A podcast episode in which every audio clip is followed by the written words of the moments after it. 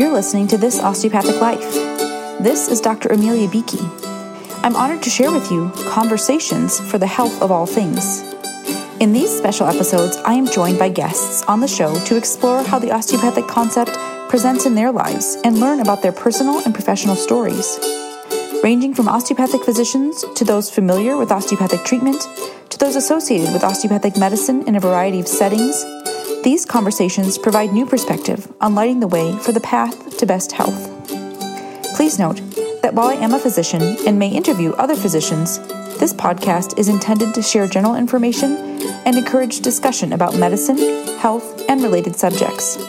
The content provided in this podcast and in any linked materials is not intended and should not be construed as medical advice. Welcome back to Conversations for the Health of All Things. I'm so excited to share with you our guest who is joining me today. Dr. Isabelle Amigues is a rheumatologist in Denver, Colorado, currently transitioning into her private practice, Unabridged MD, where she will practice medicine unedited, cultivating deep relationships with her patients, empowering them with tools beyond traditional medicine. Thanks so much for joining me here today. Thanks for having me. Love it. So tell us your story on entering into, let's start with the practice of medicine and your specialty. Yeah, so I'm a rheumatologist, uh, and I actually did two trainings, one in France, and then uh, I did another one in the US. So both time in rheumatology because I think it's a really awesome specialty. mm-hmm. So yeah, I love it. And what interested you about that specialty enough to go through the training twice? What do twice? you find fascinating about it? Uh, um, so there's two things. One, I think it's a very fascinating uh, field. Uh, it's a lot of very scientifically driven uh, mechanism. So, you know, like the fact that our our body can sort of turn against ourselves and cause some uh, issues. So, you know, rheumatoid arthritis causes inflammation that causes joint pain, but also can uh, cause in- inflammation in the heart. Um, and really out of the body. And so the the sort of the systemic uh, approach uh, was really is fascinating to me uh, understanding you know mechanism all the way down to molecules of inflammation and so on. And then really i love patients. So mm-hmm. i love creating a, um, a, like a long lasting relationship with my patients. And so in rheumatology you do have that because it's very uncommon you can cure patient but it's not a cure without medicine. It's a cure with medicine. And so you get to see them forever. uh, and it's it's not a bad thing necessarily, right? But you get to do sometimes check on them once a year, and they're doing wonderfully. Um, and that's really what uh, drew me to that practice because I really enjoy uh, knowing patients uh, all the way in. Yeah, and you talk about the systemic impacts of the disease, and in osteopathic medicine, we look at body, mind, and spirit. And do you find yourself seeing that as well come into play? So you mentioned, right, you can have one disease process impacting different systems in the body how do you see that tie in with the impact either of the disease process on, right, their spiritual health or their mental health, or vice versa? You see some input and some pathology if they do have some challenge in their life that might contribute to their disease. So I, I, so I definitely uh, see it, uh, but I will say, you know, I've, I have a personal story that uh, that kind of ties me even more deeply into this. Um, so I used to already like know about this, and I used to already realize that you know sometimes patients don't respond to medicine um, because, and, and, this is a shortcut, right? Uh, but I will shortcut it this way. It's almost like they don't allow the medicine to work for them, so they will develop some side effect, or they are afraid to give it a full trial, uh, or they just sort of reject it, right? And so I had done some work that it's always like that's the those are like the best cases right? Like you're like you remember them very well. Of patients like where like nothing would work or like the patients would not show up for many other rheumatologists and then they are coming and they're destroyed and you're like man like i know my medicines can work. Uh, we just need to get you taking it right? Uh, and so i started like asking patients hey you know um, can you just do this homework? And tell me when you come back or don't tell me but do the homework like is there anything that your condition has brought to you um, mm-hmm. and uh, and it was fascinating to hear patients come back and be like you know what uh, it, it, it did teach me something. And I've always thought of rheumatoid arthritis. I'm thinking of this patient, rheumatoid arthritis, destroying all of his joints, um, being angry. You know, when you have pain all of the time, you get angry.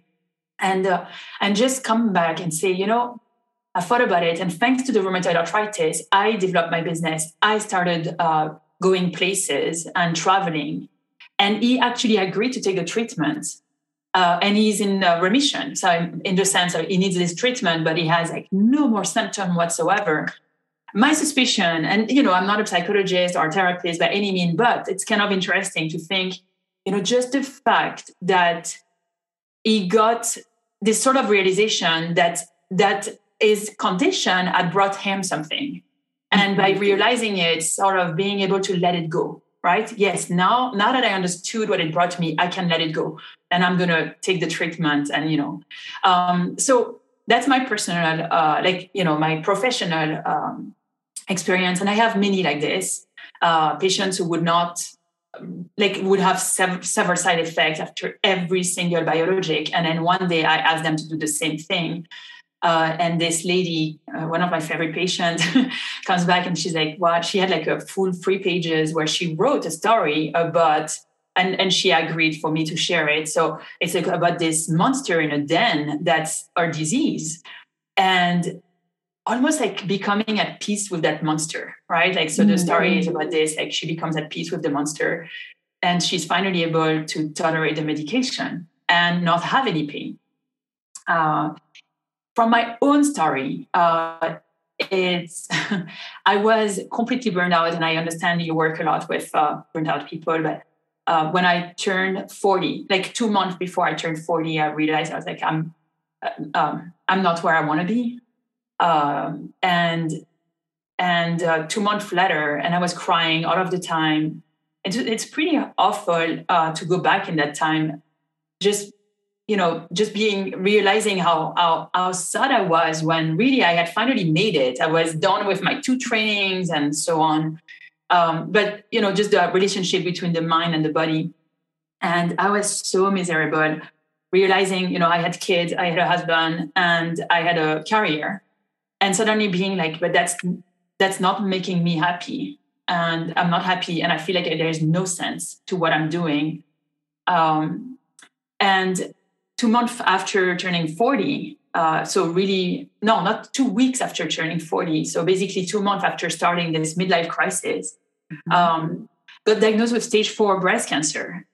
And and and i could not put it like even if uh, it sounds woo woo here to me it just happened at that exact moment. And i was just like you know what? Like this is just this cancer is here to tell me something. Like so i'm going to do what i've done with my patients and i'm going to do it for myself what is it teaching me? Um, and that's really where i wanted to uh, like it's it's uh, shifted my uh, my way of practicing medicine because instead of looking at a condition as if it's an enemy i started seeing it as as a, it's kind of it's silly to say that but as a friend right? Like and you can be like okay this is a friend that's actually really uh, really honest and is telling you that you need to work on your life right now.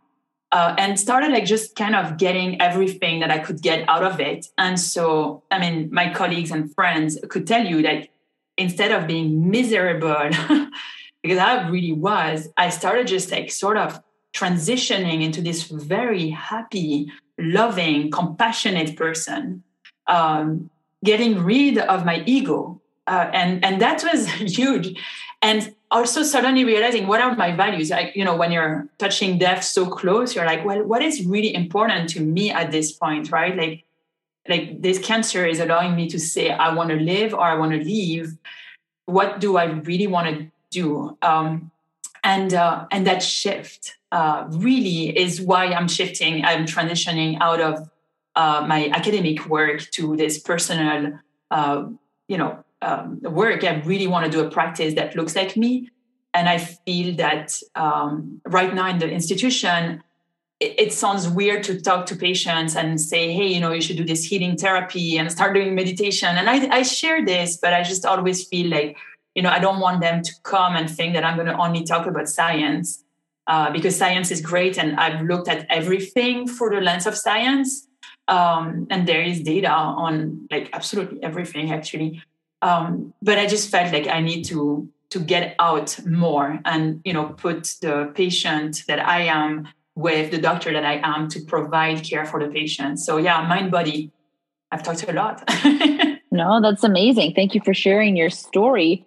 And if you don't mind, how are you now as far as recovery from your own, like yeah. you said, I love you said, touched so near to death, right? That's a pretty significant diagnosis.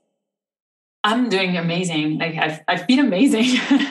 um, now I'm doing great. Um, yeah, there's such a shift. And this is the funny part is that the words that I felt, so, and I was crying all of the time. I'm not a crier, but I was crying all of the time uh, was before the diagnosis. And the moment there was a diagnosis, there was an awakening of like, okay, well, you've got to do something. And so, what are you mm-hmm. going to do? So, you can be angry. That doesn't work. I think I probably got angry for like two seconds. like why? Mm-hmm. because because and I'm not, I can be angry, but I was just like, you know, like it's happening for a reason. And I know, you know, we tell our patients like there's maybe no reason. And the fact is I have BRCA, so that's a reason enough to have a breast cancer, right? But like because of all of those things that happen like this, I was like, there, is, there has to be a reason, and at least I'm going to I'm going to give a reason to this, all right? Because mm-hmm. at least that that will empower me as a patient to give a reason to this. Uh, so yeah, and I think three months, uh, like the second PET scan, I was I was uh, in remission, like metabolic remission. So um, yeah, that went so fast. And but but I was already like I don't know how to explain this, but I was already in a better place mentally when I got the PET scan. Of course, you're afraid, and you know, uh, but I was in a better place at that point already. Uh, and so yeah, it's been good. I mean, the treatments that we have nowadays are mm. just so powerful. I mean, in rheumatology, uh, rheumatology is just so incredible. The advances that we've done uh, is just, you know, so as a patient, it was very interesting because some people were like, oh, it must be really hard to be a doctor because you can, like, you know, you imagine the worst. And of course, I imagined the worst. uh, but I also saw so many good outcome in my practice of rheumatology that I was like, you know what, like, I, I mean, I'm going to believe that I can do just as good as the patient that I take care of. And, um, and I think I, you know, I did. I think I did. Yeah. Mm-hmm. I'm sure I did. yeah. And so many great points we could pull out of all that you shared. So you mentioned, right? Can live or leave. And I love that. I love the wordplay and alliteration and just that experience and really on that feather edge, you know, where you could tip between the two. Yeah. And how did you make that choice and recognizing of course that there are sometimes variables where the choice no longer is ours but in that sense of even just spiritually right i'm choosing to live here whatever the other outcome might be. How did you find yourself navigating that decision? Yeah so i did uh, that was the main goal. It, it uh, that was almost like the purpose of my being at that time because i realized i was like this was a crisis but now this crisis is actually vital. And there is no judgment. Um, so just just so that I, I get back into that story, like I had at the time my kids were three years old, our twins. They were three years old. And uh, and I felt super guilty, like horribly guilty. And one of your guests earlier talked about um, the guilt as a mom that you have. So I had a horrible guilt as a mom because I felt that I was not a good mom to them because I wanted to leave all of the time. I did not want to be next to them because they were overwhelming and they were exhausting. And they also made me realize that I didn't want to spend a lifetime educating them with and raising them with my then husband.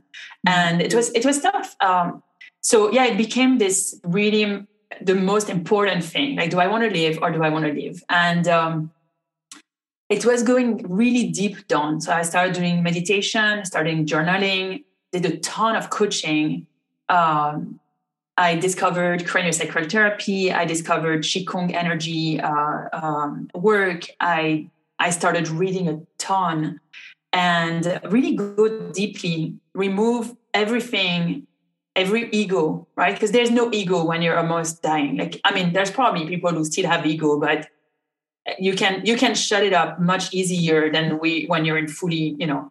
It's it was easier than now you know. There's no judgment. Uh, mm-hmm. uh, and um and just really deeply think like do i want to stay? Uh, and uh, someone asked me this question like did you want to stay because of your kids? And i was like no it, it had nothing to do with the kids at that point. It was about me. And do i want to live? Um, uh, and uh, and decide that yes, I did want to leave. Like starting to realize the joy that was around me and uh, the beauty that was around me. Um, like you know, I'm, I'm, looking at my garden here in Denver, and uh, and like I was in that same garden, I would just meditate under the tree. And just realize how incredible nature is, right? Like listening to the birds and just having this appreciation for life to the full extent that it gives you and just be like wow you know i've been i've been running my whole life and i haven't actually stopped and just taken all in. And um and yeah i do want to stay. And that was you know sudden this sudden realization i do want to stay and i want to stay for me and it's not for anyone else it's just for me. Um yeah. I think that's so powerful. And as parents that can seem like the wrong choice, right? Our priority should be different, but we have to be the priority, right? In order to serve in that role of mother or parent in that way. And that's such a powerful realization. And you mentioned for your patients, and that's bold, right? To ask them to write that story, and you might get all kinds of different responses. And we've heard some amazing outcomes from asking that question. So, there, how do you navigate that, right? Which is unorthodox, unconventional, unexpected and right could push them into either way when you ask that question either answer could come up. How do you hold space for that for your patients? So that's the beauty of being a rheumatologist. You have time right? That's not the first question i ask. Uh, one because it would tell them that it's their fault right? And it's not their fault. Um, but i think coming from a place of it, it, sounds, you know, pure love. I, I, never thought that I would use those words, but here I am. I use, uh, if you come from a place of pure compassion, uh, the way that we usually look at our kids, right? Uh, I, is, you know, I feel like mother probably even more so, but um, like why, you know, when you're questioning the why, and you're going to be non-judgmental of any of the why. Um, uh, and the answers. Uh, so, you know, it's usually not the first encounter for sure. After a little bit, uh, and I don't do this with everyone. Of course, there are some patients who respond very fast to, drugs, and that's wonderful. And, you know, I'm super, I, I love it. Um, it's really just a, a kind of a kind of uh, patients um, where there's suffering, right? Because they have pain and they are angry and they feel guilty almost sometimes, or there's a lot of emotions. And just holding that space, which is like, well, I want you to do this homework. So I'm, you know, I'm, I'm French, I'm direct. So I think I'm probably more direct than a lot of people, but I would be like, you know, I'd like you to do this homework uh, because it will teach you something. It uh, and of course, I'm not like I'm not here to grade anything. If you want to share with me, that's wonderful because I'm interested. If you don't want to share with me, that's totally fine. Uh, and I'm sure some other people, that, like you know, some other patients have done the work and they didn't share it with me. Uh, but you know, many have. I think it's just coming from a place of, you know, just curiosity, really, uh, and sharing that curiosity with your patient. That's you know, that's super powerful because you're like, there's no judgment here um, and I'm, I'm very honest with them. I'm like, I there's no data behind finding anything here, so it's just I will share with them a couple of those stories, you know, uh, of how it may have helped other patients with before them. Uh, Sometimes I share my own story where it has helped me, um, and it shifts. I think the cool thing about this is that it shifts your body from a fight or flight response to a healing response, right? You're not fighting, you're trying to understand, you're more loving.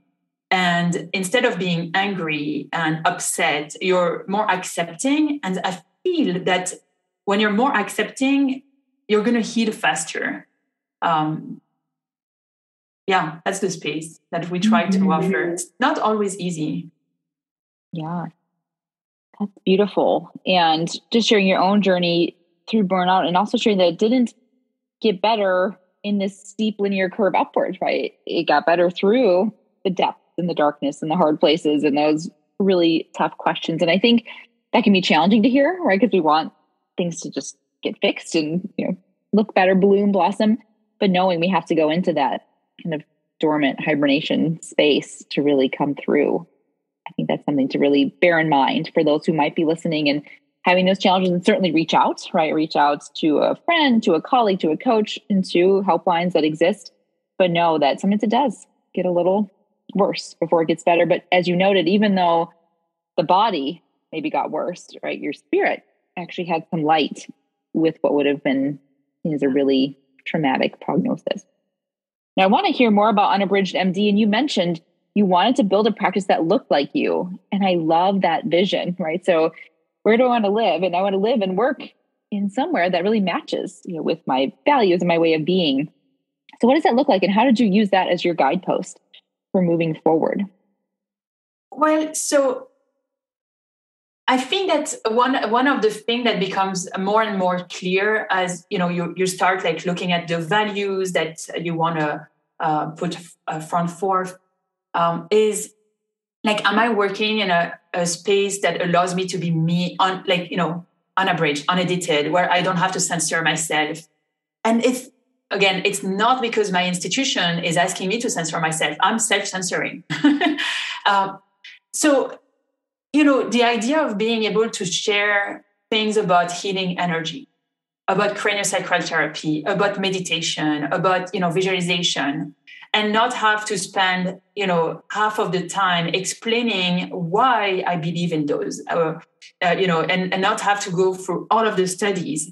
Um, because I just feel like right now I'm coming from a, you know, a big institution where people come and you know sometimes they've seen like four or five other rheumatologists. Um, and i want to bring the science. It's really a scientific place. And i i think that uh, like the say of the unabridged md is hope driven by science because i'm from both worlds hope is so important to me and science is just as important to me. Um, and i want to bridge those two and i don't think that they are you know they should be separated by anything. But yeah, so the practice right now, I feel like I cannot do that as unedited as I would in my own practice. Um, I love Denver, so I really want to stay in Denver, and uh, I love the people in Denver. So I want to, you know, uh, bring this to the community of the the patients that I have in Denver, the patients that are around in Colorado as well. And uh, yeah, it looks. I was sharing this with you, but for me, like the the practice that I envision is a practice that has both the rheumatology, maybe some other specialty, and I have some other specialists that are interested in, um, you know, sh- uh, coming in the long run. And then having a practice of holistic medicine that will have like craniosacral therapy, coaching, as well as uh, nutrition, so that people understand that nutrition is important uh, and also give them tools on you know you cannot just say hey change your diet and you're like well i don't know how to cook so that's not going to happen. But you know massage is super important and um, um, like reiki moving also right? Like so we're talking mind body and spirits, so spirits with you know having some connections within each other uh, as well as um, the body with massage. I was saying this, uh, coaching for the mind, and then some healing energy. And and my ultimate goal is to do some research on this, so we can actually say, hey, you know, this is actually research. Like, yes, it helps our patient, and we've actually researched it mm-hmm. um, because there's some research and there's more and more interest into those uh, practices of medicine. Um, so yeah, this is this is the big vision. I love that. And it's so important to note, as you said, could you find this within the institution? Potentially, possibly. And it's also okay to recognize, you know, for me, it works best if I can be in a totally open space where I can cultivate this. And and both can have success stories. And you've already been able to make these connections with your patients in an academic center, which is fabulous. And right, the next step is that growth And so seeing that we can depart from something, I talk about this with clients a lot and physicians in different stages of their burnout experience or simply in their career path and saying we can leave something full, right? And happy with it and simply move on because it's time to make that next growth step. I love that. We've heard so many ways, but if you were to bring it all together, how would you say that you see yourself for the health of all things? I think that for me, the health of all things is connections, like real, truth, you know, no ego connections, like pure connections. And um, it's it's so important. I mean, at the end of the day, um, your life is just nothing if you don't have the connections. Uh, and so I think that it's super important that, for me at least, I cultivate that because that's really what brings me joy in the long, you know, in the short and long run, really, connections. And would you say, so for me, this ask of the story that you work with your patients and with yourself, do you include in there that connection to you, right? To your own source and needs and knowing. I think that has been such a powerful foundation you've created for yourself. Like you said, I chose, right, to stay for me. And so when we think about connection, thinking about how that complete circle includes us in there too. Yeah, that's correct. Yeah, that's beautiful. Love that. Well, please do tell us. So, for those who are in Denver, where they can find you, and if your presence is elsewhere, because certainly this can be encouraging and inspiring, even if they're not physically proximal to you. I hope what you're working on is being shared far and wide. Yeah. Well, so I've started um, a podcast as well as a YouTube video called Unabridged MD. Um, I've been inspired by many, including you. Mm-hmm. Um, and so I'm going to be uh, creating my own website, and there will be a waiting list for people who want to work with me. Uh, and I hope they do. And uh, yeah, it's unabridged MD uh, for the podcast. It's going to be unabridged MD for the YouTube video and unabridgedmd.com for the website. And um, yeah, hope driven by science. That's I what we that. Well, thank you so much for sharing your story and for the work that you're doing. And we look forward to seeing this when it all comes to fruition. Yeah. Thank you so much for having me. I really appreciate it.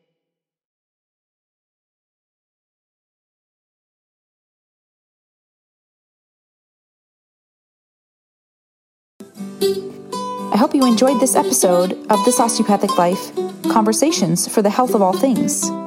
Please take a moment to like, rate, and review the podcast. And if you would like to be featured as a guest or know someone you'd like to nominate as a guest for an episode, please let me know at thisosteopathiclife at gmail.com. Visit the website at thisosteopathiclife.com or visit me on Instagram and Facebook at This Osteopathic Life. Thank you so much for listening.